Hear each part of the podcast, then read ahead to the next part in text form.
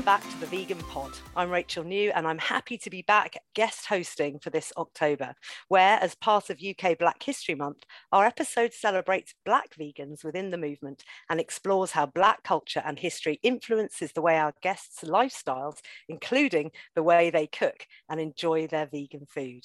A point often raised in opposition to veganism is that of culture and tradition. How do we keep and honour our familial and cultural food customs when we're no longer including animal products in our diets?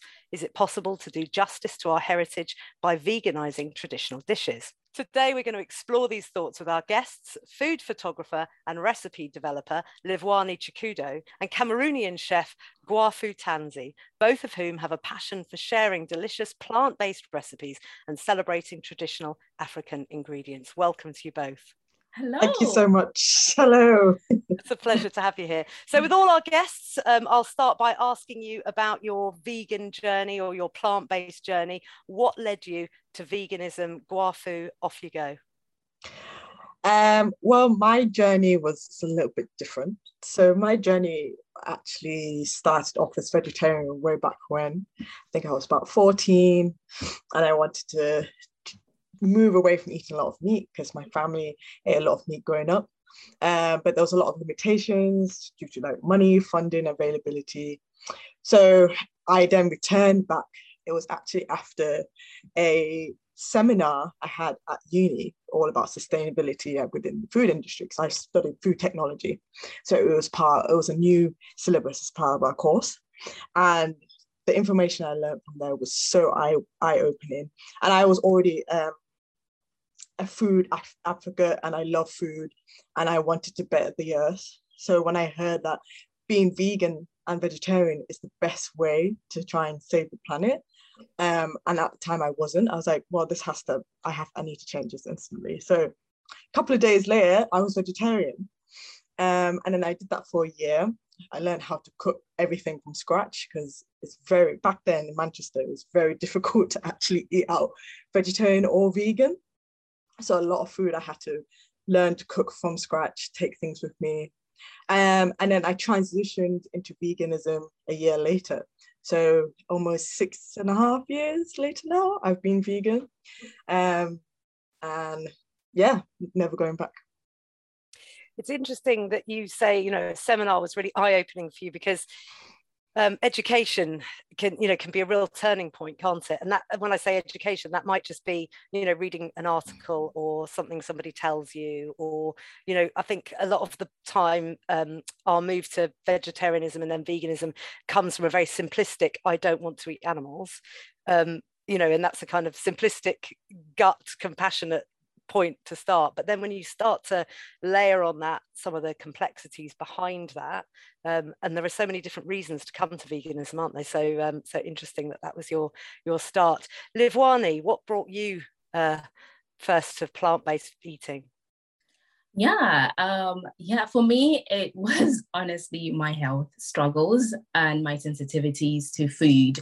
Um, so I am from South Africa, and I grew up, well, I lived there for, I guess, twelve years of my life.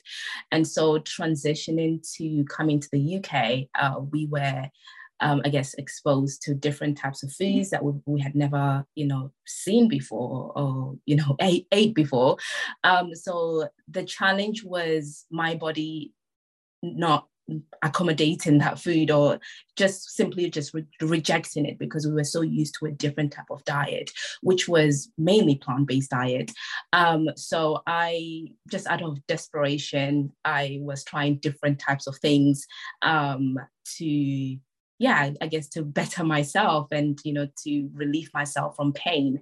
And so one of the things that um, I um, gave up was, I was like, right, I'm gonna, you know, cut off this um, meat from my diet and just see how it go. Meat was, of course, not necessarily the issue with my health, um, but I felt so good after, you know, not eating it for a while. I was like, oh my goodness, I really love this feeling. I, I feel light, I feel better, I feel energetic, and I just really love that. And so that's sort of what started for me. Um, and then not often, not long after that, I wanted to also you know, learn more about, you know, what a plant-based diet is and really dive into, yeah, the nitty-gritty of the things that maybe I don't necessarily know. So I dived into education and, you know, the likes of reading the books like How Not to Die um, really, you know, was very eye-opening to me, as well as, you know, jumping onto, you know, documentaries like Cowspiracy, Seaspiracy, and,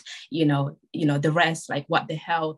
They really opened my, my eyes in a way that, yeah, was like, okay, this is really, really amazing. Also, I think this might sound a bit of a woo-woo, but one thing that I noticed um, straight after the Giving Up Me was that I start, I felt closer to animals, as weird as that sounds. Like, I felt in touch with the earth, and in a way that I had never felt before. So I was like, okay, I this this must be something. This is deeper than, you know, not just eating meat. This is like, this is something that is, I don't know, it's awakening, it's it's liberating, and it, it, it just, yeah, it's good.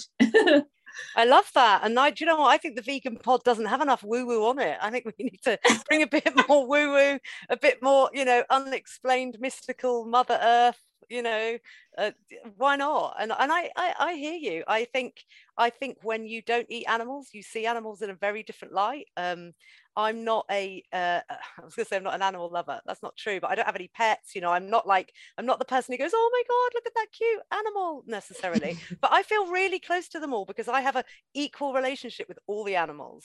You know, like, it's my relationship with animals. I may not be, you know, crazy over cute kittens, although I am quite crazy over cute kittens, because who is? Um, but, but you know, I think it does give you a different relationship with animals when you're, you're, you're, you're no longer doing anything to damage them or exploit them. Absolutely.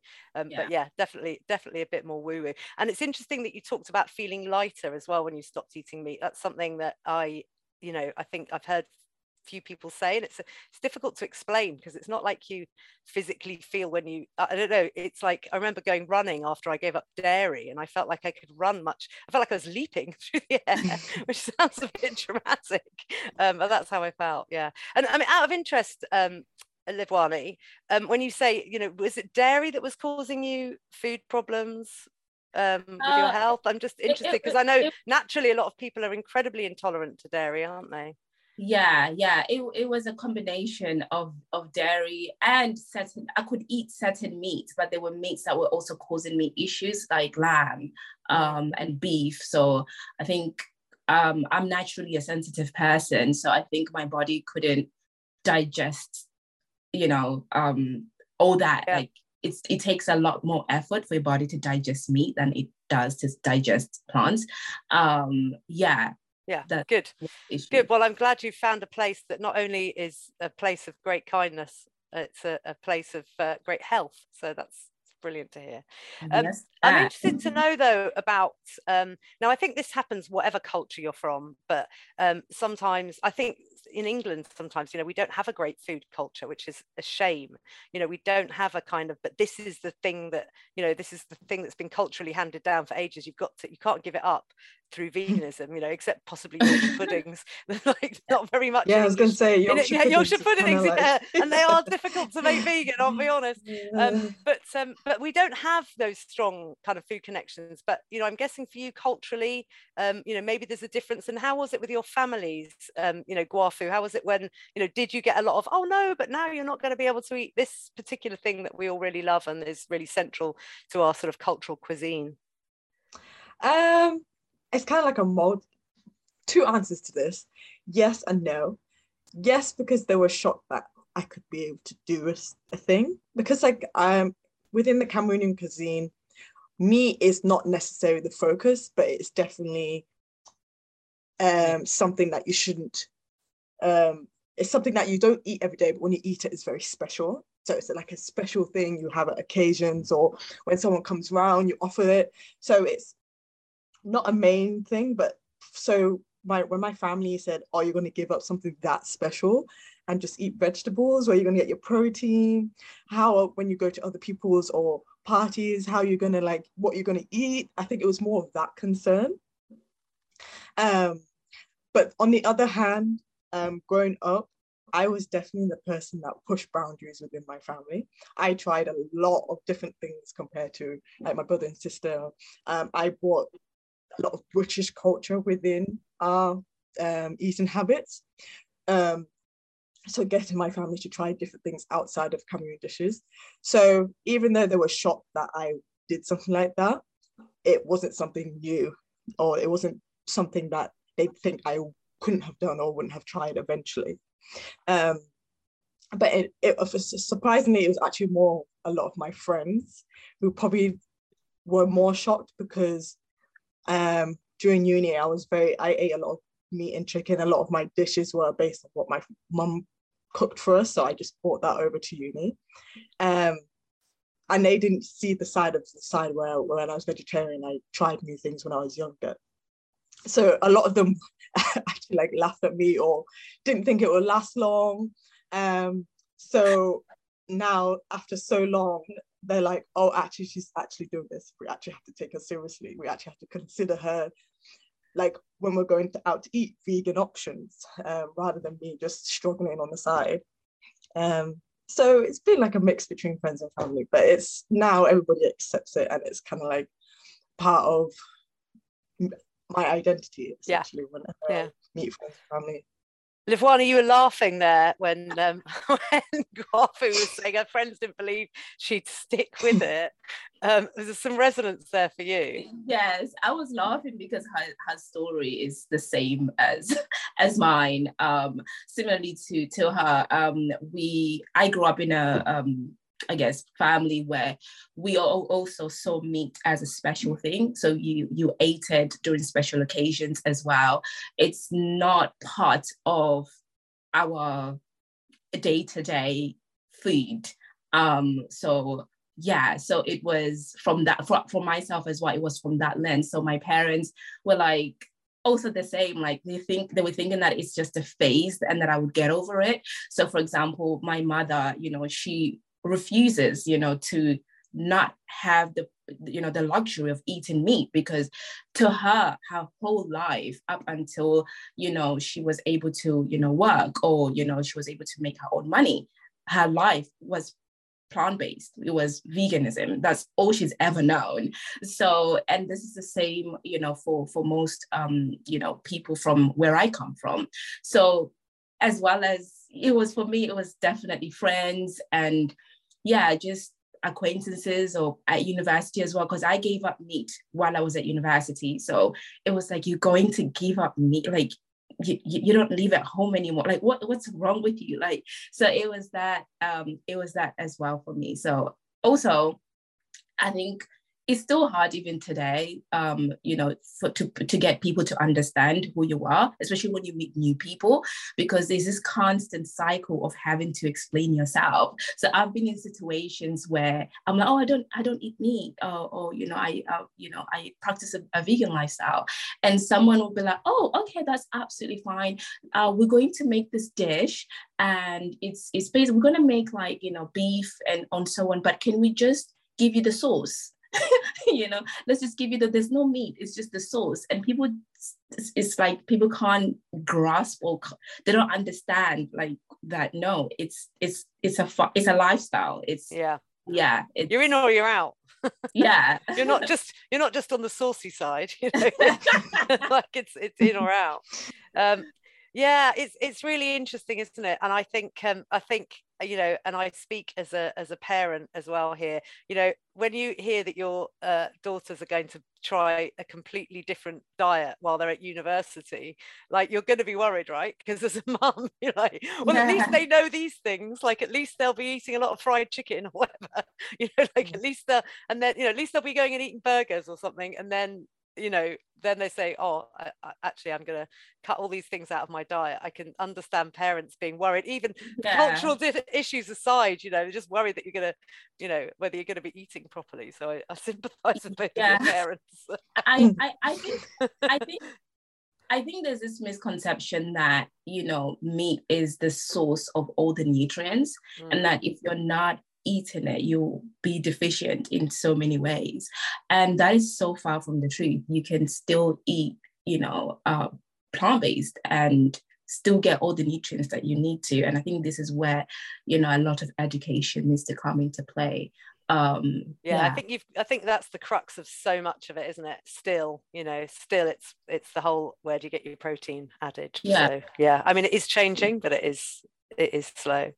Um, so, so we're celebrating Black History Month. Um, do you feel it's important for the vegan movement to honour Black History Month? And what do you think, you know, Black history and culture has brought to the vegan movement?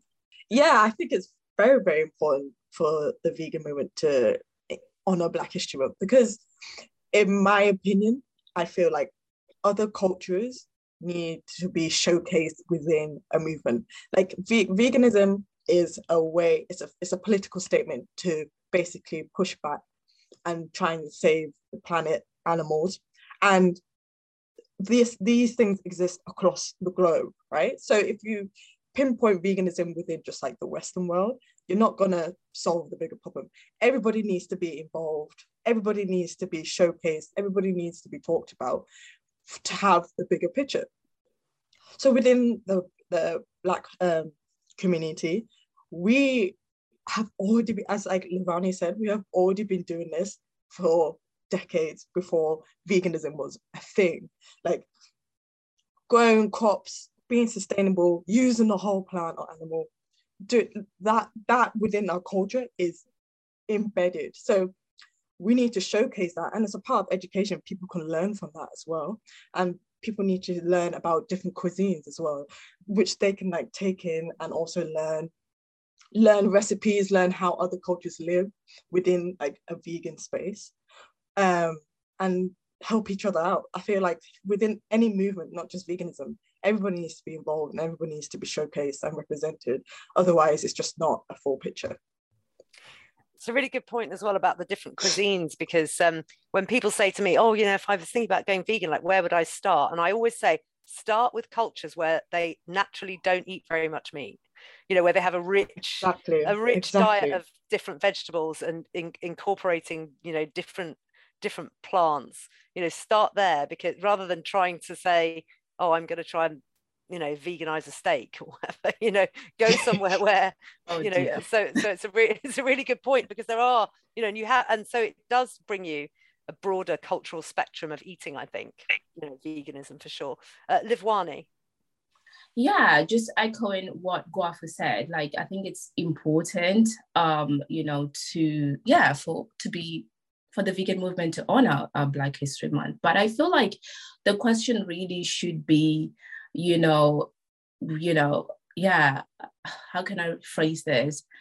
Um, I don't know. I don't know the words to say to sort of talk talk about this, but it's like this question does not necessarily acknowledge the fact that Black people or the Black Black history, um, yeah, that basically that veganism has been so rooted in what we do as Black people, um, and it's almost like it's nothing new to us. We've been doing this for so many years. We can trace back veganism back to two thousand years, right? And we ate specifically, we ate in a different in a in a.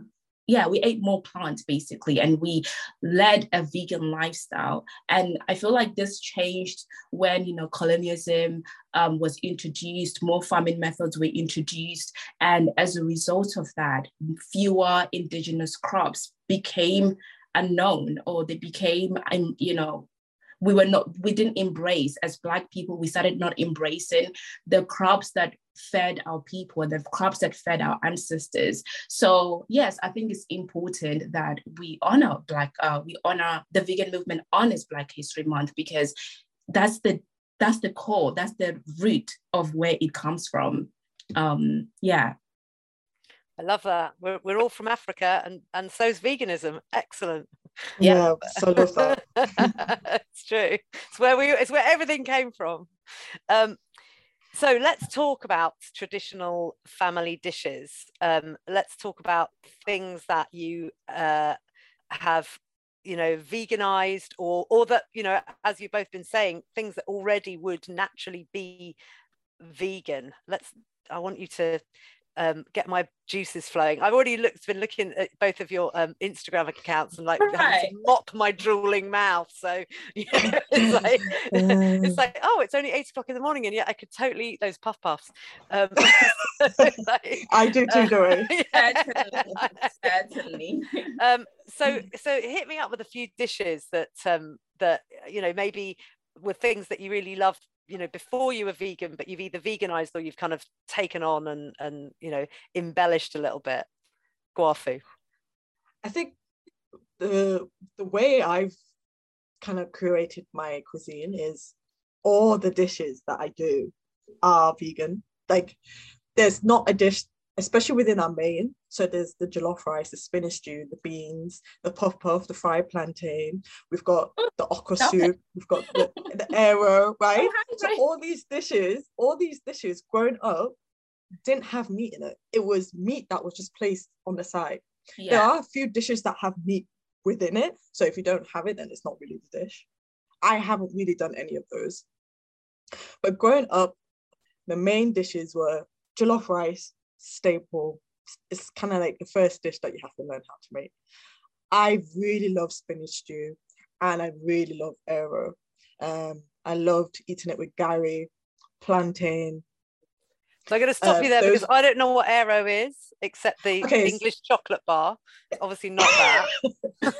Okay, so I mean... the, the other things I'm recognising, but you know, I need yes. all these things to come to me. What is it? Okay, so arrow is a very luxurious dish. It's very rich, um, high in fat. It's made from um, a bitter leaf that's grown in Cameroon. Um, you can find it in Nigeria, but I think it has a different name. Um, and it's just, I don't know how to ex- explain it. It's just like rich, very green, very, very vegetal taste. But like... Um, you can make it like this. I when I make it, I do it tomato based because I try not to use palm oil. But it's a dish that you give to somebody or you eat at a party. It's not a day-to-day dish. It's, when I had it, we, uh, we go to like monthly functions and meetings that we celebrate with other Cameroonians, and we'll go with like fifty other Cameroonians in just like one big house. Um, and we'll just like celebrate Cameroon food. And that's when arrow was available, and that was the only times I really ate it. So whenever I go to those parties, I look forward to eating this dish. Um, and you usually eat it with like gari, which is like a, or fufu, which is like a pounded grain, or fufu is like a cassava pounded up. Very similar, I say to people, it's like a chewy mashed potato texture. Um, Interesting. Yes, um, and you kind of scoop it up. So it's a very, you have to eat with your hands. It's very like you're you're with the dish. Um, yeah. You have to be like really embrace what you're eating. Um, so that was that that was my number one dish. And I only make it when we have supper clubs, and I'm yet to do it. Um, and when I do, I'm looking forward to it because I kind of want to see what other people, their expression on their faces when they eat something so special and so close to me. Brilliant. That sounds great. Livhuwani, uh, you know, are, are any of those things, because I think a lot of them, a, a huge mistake a lot of us make as well as thinking like Africa's like, you know, London or something, that everyone is the same. Well, not that everyone's the same in London, but, you know, Africa's massive, it's a continent, you know, so yeah.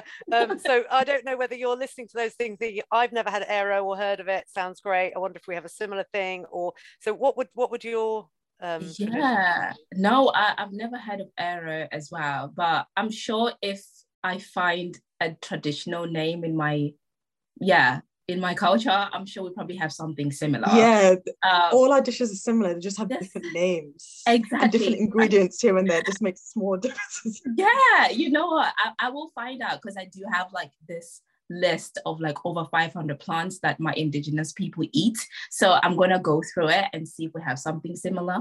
Um but yeah, I can, um for us it's the same. So um like I said, we eat, um where I come from, I'm from a Venda tribe, and we eat predominantly a plant-based diet. And so if we're to eat meat, it's always on the side. We never cook anything with meat or milk or dairy. It's all plant-based. So there's been a lot of things that I've brought through, and it's like, just like, for example, yesterday I had um, sorghum pounded sort of, you know, like what Gwafu was saying, it's like fufu. It's basically like mashed potatoes, but it's just pounded. And I've just had that with vegetables. I had it with cover greens, and it's a type of leaf that looks like kale, but it's from Zimbabwe. Um, and I had that with like a sort of like a tomato relish. So like just basically onions and tomatoes and cooked together, and that's it. And you eat your, and sort of like mashed up into like soupy type of vibe, type of feel. Yeah. And then you eat that. So that's like what I just explained is the definition of a traditional plant-based African, uh, or, or let me say Venda, um, South African dish. Um, so yeah, things like that. I love Puff Puff as well. I was in South Africa um, few months back, and I ate puff puff every single morning. Like, oh, I, so I didn't like, know they had it in South Africa. Yes, we do. Oh. We do. It's like my favorite thing. I don't know how to make it yet, so maybe Gwafu can teach me. I, I think we should definitely talk about puff puff actually, because you are, you know, you make these puff puff boxes that people can order, um, and Livhuwani's literally scooping the saliva back into her mouth at the mention of puff puff. Um, so tell us what puff puff is, um, Gwafu. Yeah. yeah, yeah. So puff. So the origins of puff puff, because Cameroonian was um, French origin, so the colonizers were French, somewhat English, and they bought off they bought beignets. I think everyone knows what a beignet is. It's like a French puff donut. It's very light, but basically it had, beignets usually has buttermilk, all the things that a lot of African countries don't have. So puff puff essentially is a stripped down version of that. It's flour, water, sugar, yeast, risen up. It's a wet dough, so it's, when you handle it, it feels like a kind of like sticks to your fingers. It's like a wet bread consistency, and then you fry it, and it pops up into like a really light, airy, crispy donut. Um, you can have it savory or sweet, um, depending on what kind of palate you want, because you can eat it as a main meal. So that's our, I say to everyone, it's our equivalent of a Yorkshire pudding, right? So you can eat it with your main meal if you have that's it savory, or you can make it sweet. Yeah, well, that's a good one. You can make it sweet and have it with different um, sugars, chocolate, whatever you want. So it's kind of like a vessel. Um, and it's literally, it's for kids, it's the most, it's the best thing you can eat. They love it. And growing up, it was something that my mum taught me how to do. It was actually my mum's recipe over lockdown. I got her to, and my brother, to basically pinpoint a recipe down to a T, every grams. So then I could try it at home, finesse it a little bit, and that's what we have. Because I think Perfect. my mum's puff puff. puff puff is the best. Exactly, exactly. Oh, it sounds amazing, and yeah. and you know, it's it's important that you, or interesting that you mentioned the sort of French influence and and um, you know, colonialism. Well, we could do several episodes just on colonialism, I'm sure.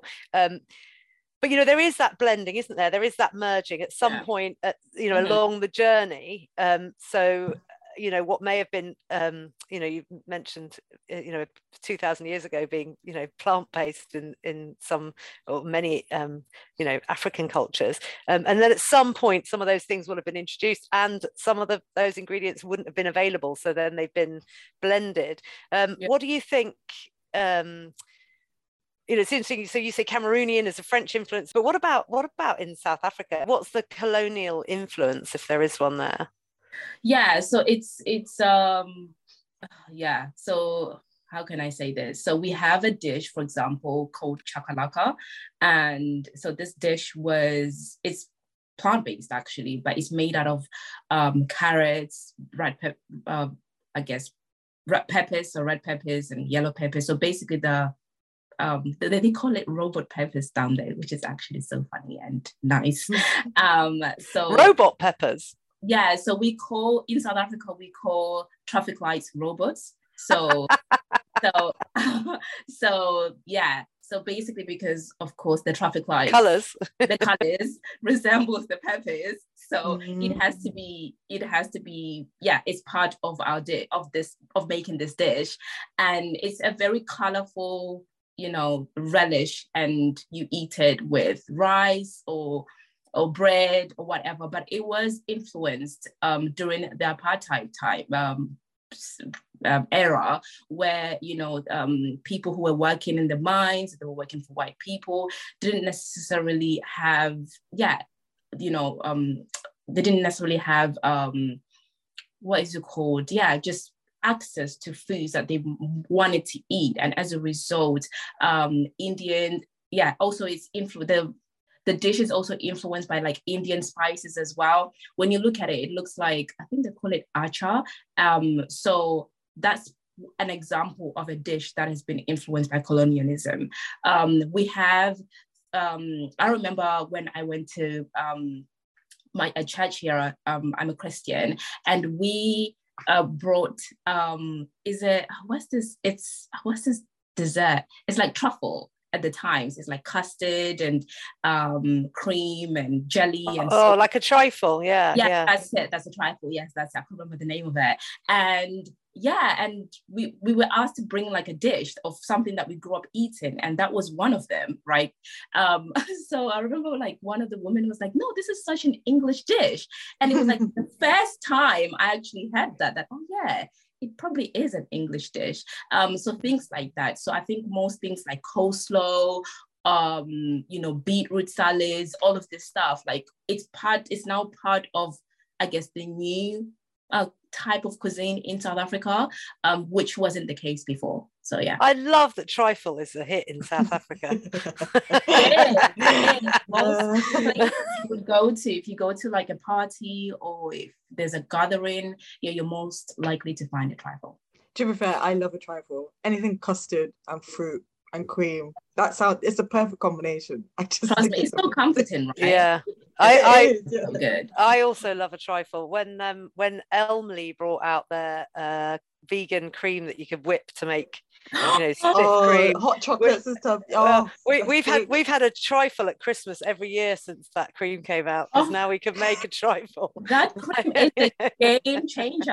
Have you tried making ice cream with it? No, no, gosh, I, I haven't. Okay, yes, that's on my list. Do that. Yes, do you? It's so good. Yeah, it's really good. So uh, let me ask you both for um, a kind of ingredient or a herb or a spice or something that, you know, maybe um, people might not have tried cooking with that you really love, that you think, you know, bring something um, to vegan dishes, or, you know, or a couple. I, I, it's really interesting talking to you both. All I'm feeling is like, oh my God, there are so many foods I need to learn about. Like, there's so many things I need to try, and, and where am I going to get the ingredients, and, you know, what are they called and everything. So maybe if, if both of you could sort of give a, a couple of ingredients that you think are really good staples that, you know, work really well in vegan dishes, you know, what they're called, and, and if and where they're, you, you can buy them, are they easy to get hold of? So Gwafu, you go first. Oh, this is so tough. That's a really tough question. um okay, so spices, in terms of just if you just want to dip your toe in a little bit, all purpose seasoning, or um a mild curry powder of any sort, or and thyme. The combination of those three things will bring an essence of particularly Cameroonian cuisine. Um, if you want to change up your curry, if you want to change up your stew of any kind, that's a very good entry level. Get some plantain. I have actually seen Tesco, the really, really big Tesco's do plantain now. You'll be paying a lot of money for it, but it's available, which is good. Um, but if you go to, there's always nearby a local African shop or local Chinese, Asian shop. Those two places will always have plantain, um, and because it's a bit, it's a grown cuisine, they're popping up a lot more. Like around me, there are probably about four in total within a three mile radius. Um, so I would say start with those, um, and do your research. Like just Google a few simple African recipes. I've got a few on my website that are very, very, very easy to follow, and I've changed a lot of the ingredients so it's accessible. So you can get a lot of the ingredients in most of your supermarkets, so you don't have to go to specialist shops anywhere. Um, I would say yeah, stick with those and then venture on forwards and try new things on there. I think that's a really good point about accessibility, especially when you're trying something you've not really tried before, because you don't necessarily want to go, I mean, you know, my spice rack is ridiculous as it is. You don't necessarily want to go out and buy stuff, and then maybe if it's not really for you, then you know you're not going to use it. And so if you're you can use start it, on yeah. A, yeah if you can start on a level where I'm just going to give this a go, maybe with some you know ingredients I've already got or would use in another dish, then you know it's not it's not a you know it's very accessible, isn't it? Thank you, brilliant. I am um, I I've never ever cooked plantain, actually. I've had it a lot out, um but I you're making me think. I'm definitely gonna I'm gonna get there's loads of places. It's so easy to make. You have to try it. Yeah, I know. I mean, it looks easy, right? It, it doesn't it's not like it look you know when you get plantain, you know you've got plantain, it's not like a lot's happened to it, you know so it's it, it looks easy, but I I I've just only ever eaten it when I've been out, so I need to change that. uh Livhuwani, what would you what would you suggest? Oh my goodness, so the things I want to suggest, I don't even think you can get them from like in the U K. so um so my favorite ingredient right now is something called bambara beans. So this is something that I grew up eating. My great grandmother used to bring it for me, like you know she would um buy it in the market and she'll cook and then she'll bring it for me as a snack, and occasionally she would make like a traditional uh, dish as well, which is just basically just bambara beans, um corn, um and peanuts, um cooked together, slow cooked together, and it sort of like makes this sort of like mushy type of vibe, like type of dish. And yeah, so that's like my favorite. It's like, it beats any, any type of beans you might have had before, like black beans or chickpeas. It's just on another level. It's very, it's like a sweet type of bean. Um, and so I got some from South Africa all the way till here, and I'm trying to to find a way to see if we can bring it here. Um, so that's like my favorite one. But of course, even like I've got recipes on my blog as well, like sorghum. It's something that is like, it's a grain that is indigenous to Africa that a lot of people do not know um, much more about. It's very, it's gluten-free. It's very nutritious compared to, you know, other grains that we, um, we might know. So I think it's probably in the same light as how people see and view quinoa, for example. Right, so um, these are dishes that people can, you know, incorporate into their their diets and you know get most of the nutrients out of this. So it's not just about eating to get full, but it's also about eating to get some nutrients out of it. I actually have a sorghum milkshake on my blog as well. So incorporating things like that and making it fun, so it doesn't look like yeah. So it's like a fun way of also, you know, um, eating these ingredients. So, yeah. I think I'm going to have to put a little announcement at the top of this episode saying, get a pen and paper. Because there's no, so much. I'm trying to find my one. Like, I need to find out what this is. I need to, I need to so, try it. There's so much brilliant food uh, stuff coming out of this, and wonderful uh, cultural suggestions and recipes. Um, thank you both so much. It's it's just been it's been a great chat. It's made me very hungry. It's made me want to go out and try lots of new things. So so thank you so much for for coming on um, the Vegan Pod. It's been a real pleasure to have you. Thank you so much to our guest today, Livhuwani Tshikhudo, food photographer and recipe developer, creating drool-worthy food that promotes the use of African ingredients and encourages more plants on plates. You can find her on Instagram at It's Livhuwani, and to learn more about her work, you can visit livhuwani dot com. And Ngwafu Tansie is a Cameroonian-born vegan chef feeding the lucky people of Manchester delicious West African food. You can follow her on Instagram and Facebook at Gwafuvegan, or here or head to gwafuvegan dot com to find out more about her pop-ups and home deliveries. Thank you both so much for joining us. It's been a fantastic insight into the importance and practicalities of keeping culture and tradition alive through food. And it's great to acknowledge that we can honour our history uh, while still moving forward towards a vegan future. You've certainly inspired me, and I'm sure you've inspired many of our listeners to try some of those new ingredients and recipes. And if you'd like to let us know that you've kept your family's culture or food traditions alive since becoming vegan, you can email us on podcast at vegan society dot com or follow us on Twitter at Vegan Society or Instagram at The Original Vegan Society on Facebook. And we'll be back with another episode of the Vegan Pod next month. So if you've enjoyed the discussion today, don't forget to subscribe so you don't miss an episode. Thank you both. Thank you so much. Thank you, Thank you so much.